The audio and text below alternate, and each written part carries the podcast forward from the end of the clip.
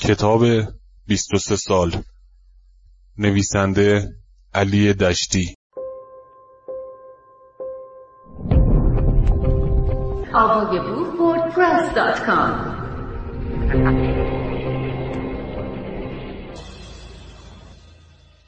فصل اول محمد.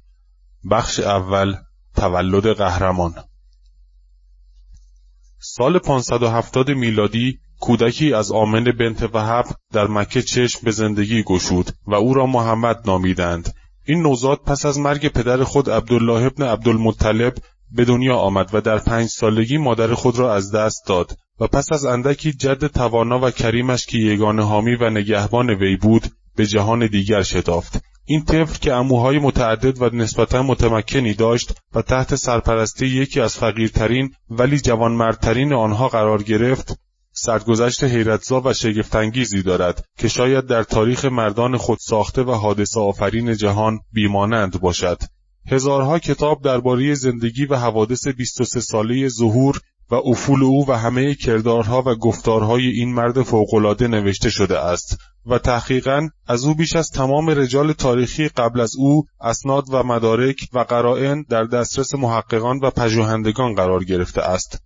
معزالک هنوز کتاب روشن و خردپسندی درباره وی نوشته نشده است که سیمای او را آری از گرد و غبار اغراض و پندارها و تعصبات نشان دهد و اگر هم نوشته شده باشد من بدان دست نیافتهام. مسلمین نیز به تاریخ حقیقی روی نیاورده و پیوسته کوشیده اند از وی یک موجود خیالی وجودی مافوق بشر و نوعی خدا در لباس یک انسان بسازند و غالبا خصایص ذات بشری او را نادیده گرفتهاند و در این کار حتی رابطه ای علت و معلول را که اصل عالم حیات است به چیزی نشمرده و به همه آنها صورت خرق عادت داده اند. از این طفل تا سال 610 میلادی یعنی هنگامی که به سن چهل سالگی رسیده است اثر مهمی در تاریخ نیست و حتی در سیره ها و روایات آن زمان خبر چشمگیر و فوق‌العاده‌ای نمی‌بینیم. ولی محمد ابن جریر تبری که در اواخر قرن سوم هجری تفسیری بر قرآن نوشته است بدون مناسبت در زیل آیه 23 سوره بقره راجع به تولد او مطلبی می نویسد که نمودار انحراف از جاده واقع بینی و رغبت مهار نشدنی اسلاف است به ساختن افسانه های آمیانه. و نقل آن به ما نشان می‌دهد که حتی مورخ نیز نمی‌تواند مورخ بماند و دستخوش پندارها و اساطیر نشود. آیه 23 سوره بقره چنین است. و ان کنتم فی ریب مما نزلنا علی عبدنا فتوا به صورت من مثلهی و ادو اشهداکم من دون الله ان کنتم صادقین. معنی آن واضح است. اگر در باب قرآن که به بنده خود فرستاده ایم شک دارید یک سوره مثل آن بیاورید. محمد ابن جریر تبری در زیل این آیه می نویسد قبل از بعثت در مکه آوازه در افتاد که پیامبری ظهور خواهد کرد به نام محمد که شرق و غرب جهان به فرمان او درآید.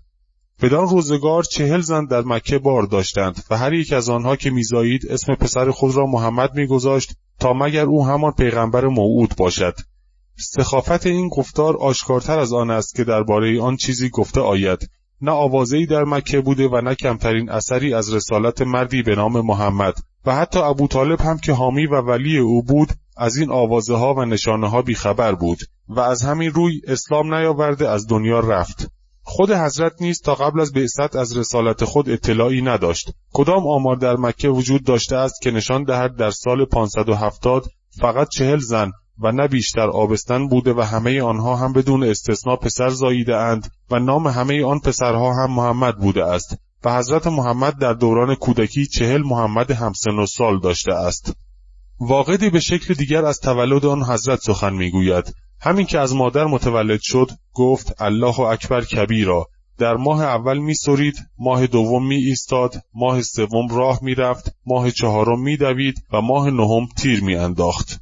آیا ممکن است چنین چیزی روی داده باشد و تمام ساکنان شهر کوچک مکه از آن مستحضر نشده باشند و مردمانی که بت سنگی میپرستیدند در قبال محمد به خاک نیفتاده باشند؟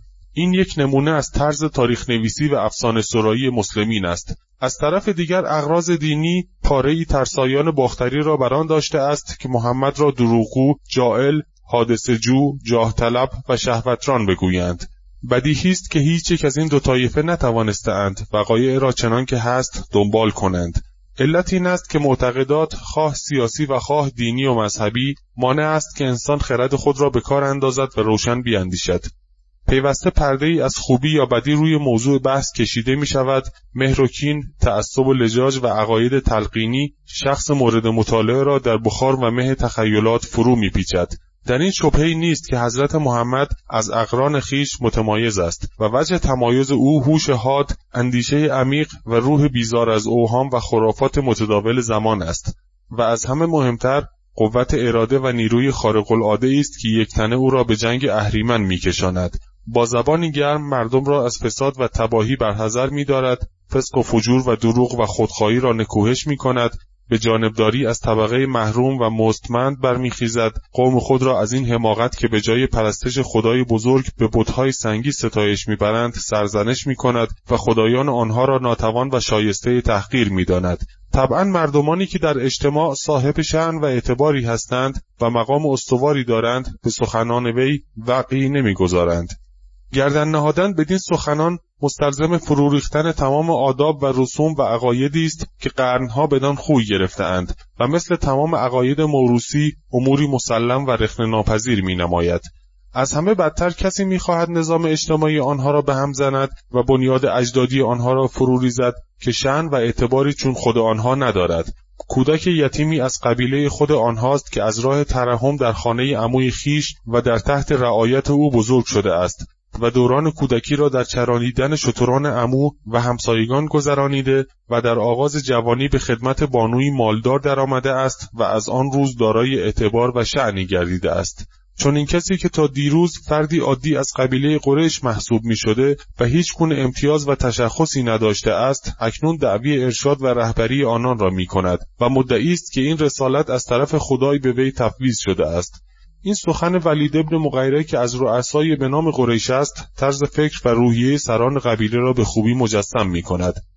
ولید ابن مغیره با خشم و تکبر فریاد می‌زد با وجود بودن من بر رأس طایفه قریش و مردی چون اروت ابن مسعود در صدر طایفه بنی سقیف چگونه ممکن است محمد دعوی پیغمبری کند ابو جهل هم روزی به اخنس ابن شریق می گفت ما و بنو عبد مناف بر سر بزرگی و ریاست مناقشه و رقابت داشتیم. اکنون که ما با آنها برابر شدیم یکی از آنها برخواسته و دعوی پیغمبری می کند و بدین وسیله بنو عبد مناف می‌خواهند بر ما تفوق یابند.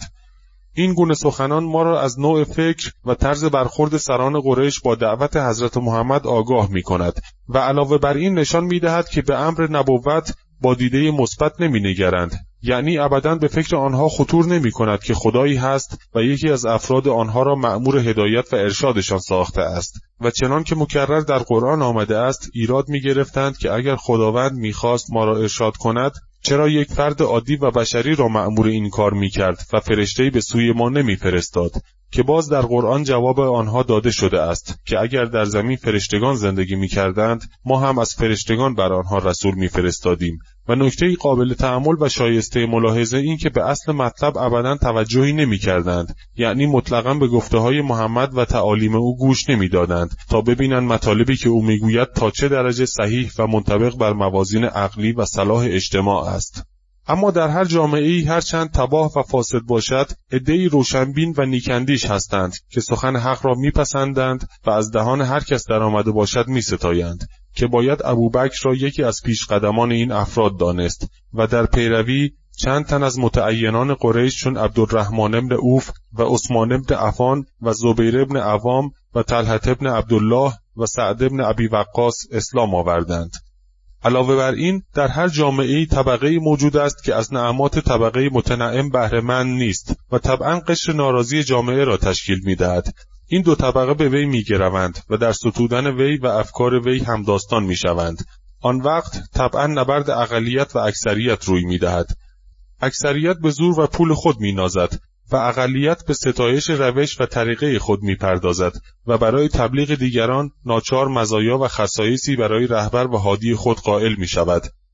اما این روش در زمان حیات رهبر در حدودی معقول می نماید ولی پس از مرگ وی روز به روز فزونی می گیرد به حدی که آن رهبر پس از چندی به نیروی پندار و قوه واهمه دیگر بشر نبوده پسر خدا علت غایی آفرینش و حتی مدیر و گرداننده جهان می شود یک نمونه و شاهد روشن و غیر قابل انکار به ما نشان می دهد که چگونه بسیاری از تصورات و پندارها جان می گیرد و فرع زاید بر اصل می شود. قرآن محکمترین و استوارترین سند مسلمین است. در آغاز سوره اسراء که از سوره های مکی است و قضیه معراج از آن سرچشمه می‌گیرد آیه است ساده و قابل توجیه و تعقل.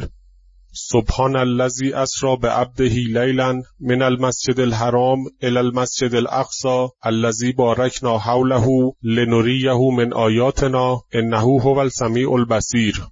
هیچ گونه ابهامی در این آیه شریفه نیست. میفرماید بزرگ و منزه است خدایی که بنده خود را شبانه از مسجد الحرام به مسجد الاقصا که پیرامون آن را مبارک ساخته ایم سیر داد تا آیات خود را بدون نشان دهد. این آیه را می‌توان بر یک سیر معنوی حمل کرد. این گونه سیرها برای اشخاصی که در خیش فرو می‌روند و سرگرم رویای روحی خیشند روی می‌دهد. ولی در میان مسلمین پیرامون این آیه ساده داستانهای حیرت انگیز پیدا شده است که به هیچ وجه با موازین عقلی سازگار نیست و در اینجا فقط شکل ساده و روایت معقولتر را از تفسیر جلالین می آوریم. تفسیر جلالین از معتبرترین و موجهترین تفسیرهای قرآن است زیرا نویسندگان آن از انتصاب به فرقه های مختلف دور و کمتر آلوده به تعصب و جانبداری از این و آنند نویسندگان آن به توضیح معانی قرآنی و توجیه مفاد آن قناعت کرده و گاهی شعن نزول بعضی آیات را بیان می کنند. با همه اینها راجع به همین آیه اول سوره اسراء بی مناسبت مطالبی از قول پیغمبر نقل می کنند. آیا خواستند علت نزول این آیه را بیان و معنی مبهم آن را به توجیه و تفسیر کنند و یا اجمالی از روایات شایعه میان مسلمین را بیاورند در هر صورت مطلبی را که از قول پیغمبر آورده اند بدون سند است و حتی اشاره نمی کنند که این مطلب را کدام راوی گفته است. هرچند آن راوی معتبر و قابل وسوق نباشد و خود این امر نشان دهنده این معنی است که دو مفسر محترم به روایتی که نقل می کنند اطمینان ندارند. باری مطلبی که از زبان پیغمبر نقل می کنند چنین است. آن شب جبرئیل آمد و چهار پایی همراهش بود که از الاغ بزرگتر و از استر کوچکتر سفید رنگ سمهایش در کناره پا و مایل به خارج بود. بر آن سوار شدم به بیت المقدس رفتم. افسار براغ را به حلقه بستم که معمولا انبیا میبستند. در مسجد الاقصا دو رکعت نماز خواندم. پس از بیرون آمدن جبرئیل دو ظرف لبریز از شیر و شراب برایم آورد. من ظرف شیر را اختیار کردم و جبرئیل مرا بدین اختیار تحسین کرد. سپس به سوی آسمان اول پرواز کردیم. دم در آسمان موکل پرسید کیست؟ جبرائیل گفت جبرائیل است. موکل پرسید که همراه توست؟ گفت محمد. موکل پرسید آیا او را احضار کرده اند؟ جبرائیل گفت آری. پس در آسمان را باز کرد. حضرت آدم به پیشوازم شتافت و خیر مقدم گفت به همین ترتیب هفت آسمان را میپیماید و در هر یک از آسمانها یکی از انبیا به استقبال وی میشتابد. در آسمان هفتم ابراهیم را دیدم که به بیت المعمور که روزی هفتاد هزار فرشته وارد آن می‌شوند و بیرون نمی آیند تکه کرده است. پس از آن مرا به صدرت المنتهی برد که برگهایش مثل گوش فیل بود و سمره اش و همینطور الی آخر. سپس به من وحش شد که شبانه روز پنجاه نماز بخوانم. بعد حضرت موسی در مراجعت به من گفت پنجاه نماز زیاد است از خداوند بخواه تخفیف دهد پس به سوی خدا برگشتم و تقاضای تخفیف کردم. خداوند آن را به چهل و پنج نماز تخفیف داد. باز موسی گفت من این مطلب را در قوم خود آزموده ام. مردم نمی توانند شبان روز چهل و پنج نماز بخوانند. دوباره به سوی خدا بازگشتم. خلاصه آنقدر چانه زده است تا خداوند راضی شده است که فقط پنج نماز خوانده شود. این خلاصه ای بود از آنچه تفسیر جلالین در باب معراج آورده است و اگر آن را در جنب نوشته های ابوبکر عتیق نیشابوری و تفسیر تبری قرار دهیم بسی معقول و موجه جلوه می کند. روایات اسلامی به شکل افسانه آمیزی قضیه معراج را پروبال داده است چنانکه به قصه امیر ارسلان بیشتر شباهت دارد و محمد حسین هیکل با همه ادعای عقل و روشنفکری که منکر معراج جسمانی است از قول درمنگ هام شکلی از این افسانه را نقل می کند کتاب حیات محمد جلد اول. ولی آشنایی با مطالب قرآن که حوادث 23 ساله ایام رسالت حضرت محمد در آن منعکس است بر ما مدلل می کند که پیغمبر چنین مطالبی نفرموده است و این تصورات افسانه آمیز و کودکانه مولود روح آمیان سادلوهی است که دستگاه خداوندی را از روی گرده شاهان و امیران خود درست کرده است. چرا که در همین سوره که آیه اول آن باعث ظهور این خیال بافی ها شده است پس از آیات 90 الی 93 که از حضرت معجزه خواسته اند میفرماید قل سبحان ربی هل کنت الا بشرا رسولا؟ یعنی من جز بشری هستم که فرستاده شده اویم. در آیه 51 سوره شورا میفرماید ما کان لبشر ان یکلمه الله الا وحیا. یعنی به هیچ بشری این امکان داده نشده که خداوند با وی سخن بگوید مگر از راه وحی. با وجود وحی نیازی به رفتن به آسمان ها نیست. در فرض ضرورت دیگر وجود چارپای بالدار چرا؟ مگر آسمان راهش از مسجد الاقصاست خداوند غنی را چه نیازی به نماز بندگان است؟ موکلان آسمان ها چرا از برنامه مسافرت پیغمبر بی اطلاع بودند؟ در ذهن سادلوهان متعبد رابطه علت و معلول به هم نمی‌خورد. چون پیغمبر باید راه دور بپیماید محتاج مرکوب است. مرکوب مانند استر است ولی باید بال داشته باشد که چون کبوتر به پرواز آید. خدا می‌خواهد چشم محمد را خیره جاه و جلال خود کند. پس به جبرائیل دستور می‌دهد عجایب آسمانها را به وی نشان بدهد. خداوند چون پادشاه قهاری که به مأموران خود دستور می‌دهد مالیات بیشتری برای خرجهای دولت تهیه کنند و وزیر دارایی شفاعت می کند که زیاده روی نشود وگرنه رعایا بیپا می‌شوند از بندگان خود نماز می‌خواهد و پیغمبر شفاعت می کند که پنجاه نماز تنزل کند بدون هیچ تردیدی محمد از برجسته ترین نوابق تاریخ سیاسی و تحولات اجتماعی بشر است اگر اوضاع اجتماعی و سیاسی در نظر باشد هیچ یک از سازندگان تاریخ و آفرینندگان حوادث خطیر با وی برابری نمی کند. نه اسکندر و سزار، نه ناپلئون و هیتلر، نه کورش بزرگ و چنگیز، نه آتیلا و امیر تیمور. هیچ یک را با وی مقایسه نتوان کرد. همه آنها به قوای نظامی و جنگجویان با افکار عمومی ملت خود متکی بودند. در صورتی که حضرت محمد با دست توهی و با مخالفت و اناد محیط زندگانی به میدان تاریخ قدم نهاد. شاید بشود قوی ترین مرد قرن بیستم لنین را در برابر وی گذاشت که در پشتکار چاره اندیشی، خستگی ناپذیری و عدم انحراف از مبادی عقیدتی خیش قریب 20 سال از سال 1905 تا 1924 فکر کرد، چیز نوشت، حرکتهای انقلابی را از راه دور اداره کرد و یک لحظه از مبارزه باز نایستاد تا نخستین حکومت کمونیست را بر رغم موانع داخلی و خارجی به رغم شرایط نامساعد طبیعی و اجتماعی در روسیه برقرار ساخت. ولی باید اعتراف کرد که نیم قرن نهزت انقلابی پشت سر خود داشت. صدها هزار ناراضی و انقلابی از وی پشتیبانی می‌کردند و باز با این تفاوت فاحش که سراسر زندگانی وی با محرومیت و زندگانی زاهدانه سپری شده است. این امر طبیعی است که پس از مرگ هر شخص متعین افسانه ای درباره او درست می شود و پس از مدتی جنبه های ضعف او فراموش و جنبه های خوب او بازگو می گردد بسی از هنرمندان و متفکران از حیث موازین اخلاقی در وضع ناپسندی قرار داشته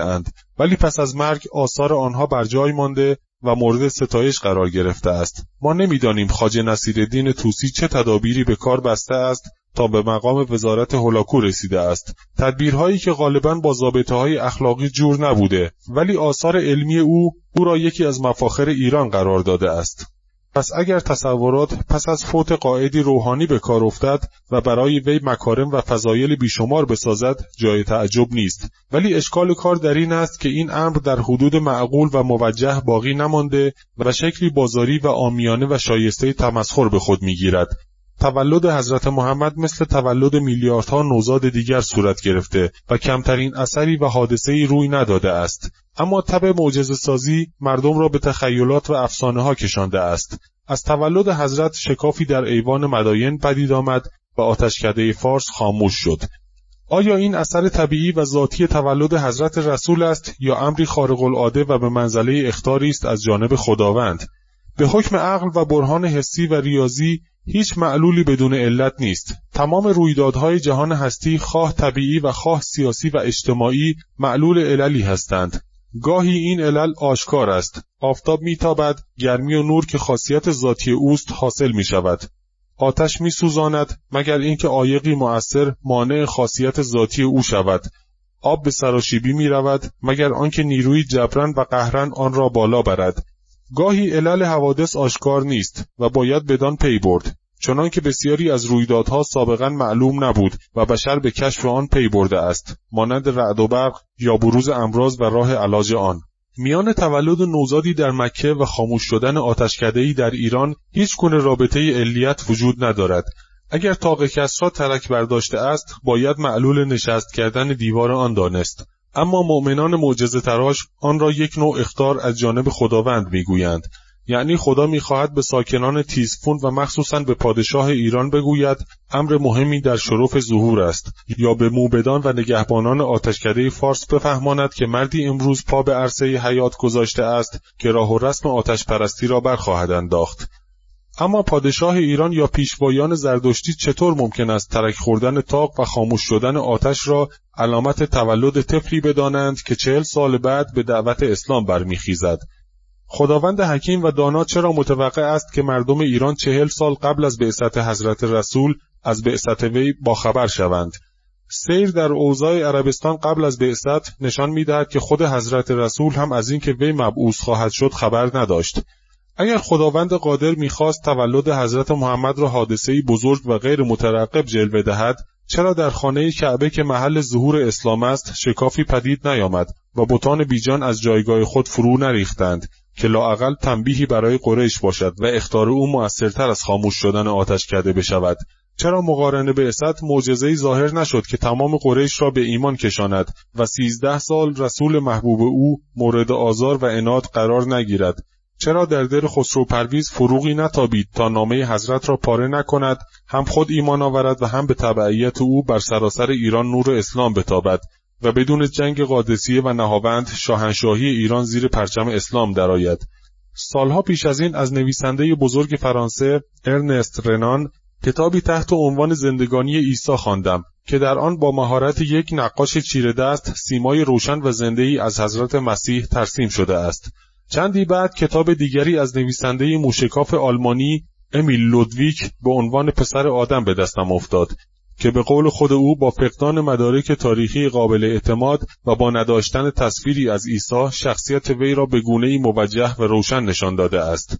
من در این مختصر دایه ترسیم 23 سال از عمر 63 ساله حضرت محمد را ندارم و بدون تواضع دروغین نه موهبت و ظرافت فکری رنان را در خود می‌بینم و نه شکیبایی کافی و نیروی تحقیق امیر لودویک را تا بتوانم شخصیت قوی و قدرت روحی مردی را ترسیم کنم که مانند لنین حادثه آفرین ترین موجود تاریخ بشریتش باید خواند.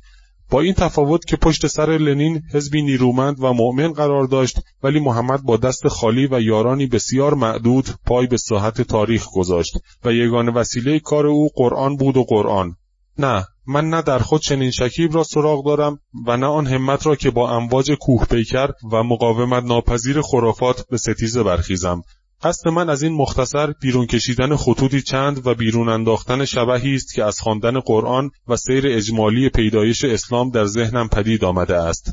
راست و سریحتر گویم یک اندیشه یا ملاحظه روانشناسی مرا به نگاشتن این یادداشتها برانگیخته است و آن بیان این مطلب است که در تحت تأثیر عقیده خرد و ادراک آدمی از کار می افتد چنان که می‌دانیم عقایدی از طفولیت به شخص تلقین شده و زمینه اندیشه های او قرار می گیرد و آن وقت می خواهد همه حقایق را به آن معتقدات تلقینی که هیچ مصدر اغلایی ندارد منطبق سازد. حتی دانشمندان نیز به جز عدهای انگوش شمار به این درد دچارند و نمی توانند قوه ادراک خود را به کار اندازند و اگر هم بتوانند به کار اندازند برای تأیید عقاید تلقینی است. بشری که وجه امتیازش قوه ادراک است و با قوه ادراک مسائل ریاضی و طبیعی را حل می کند در امور عقیدهی خواه سیاسی و خواه دینی و غیره پای روی عقل و حتی مشهودات می‌گذارد.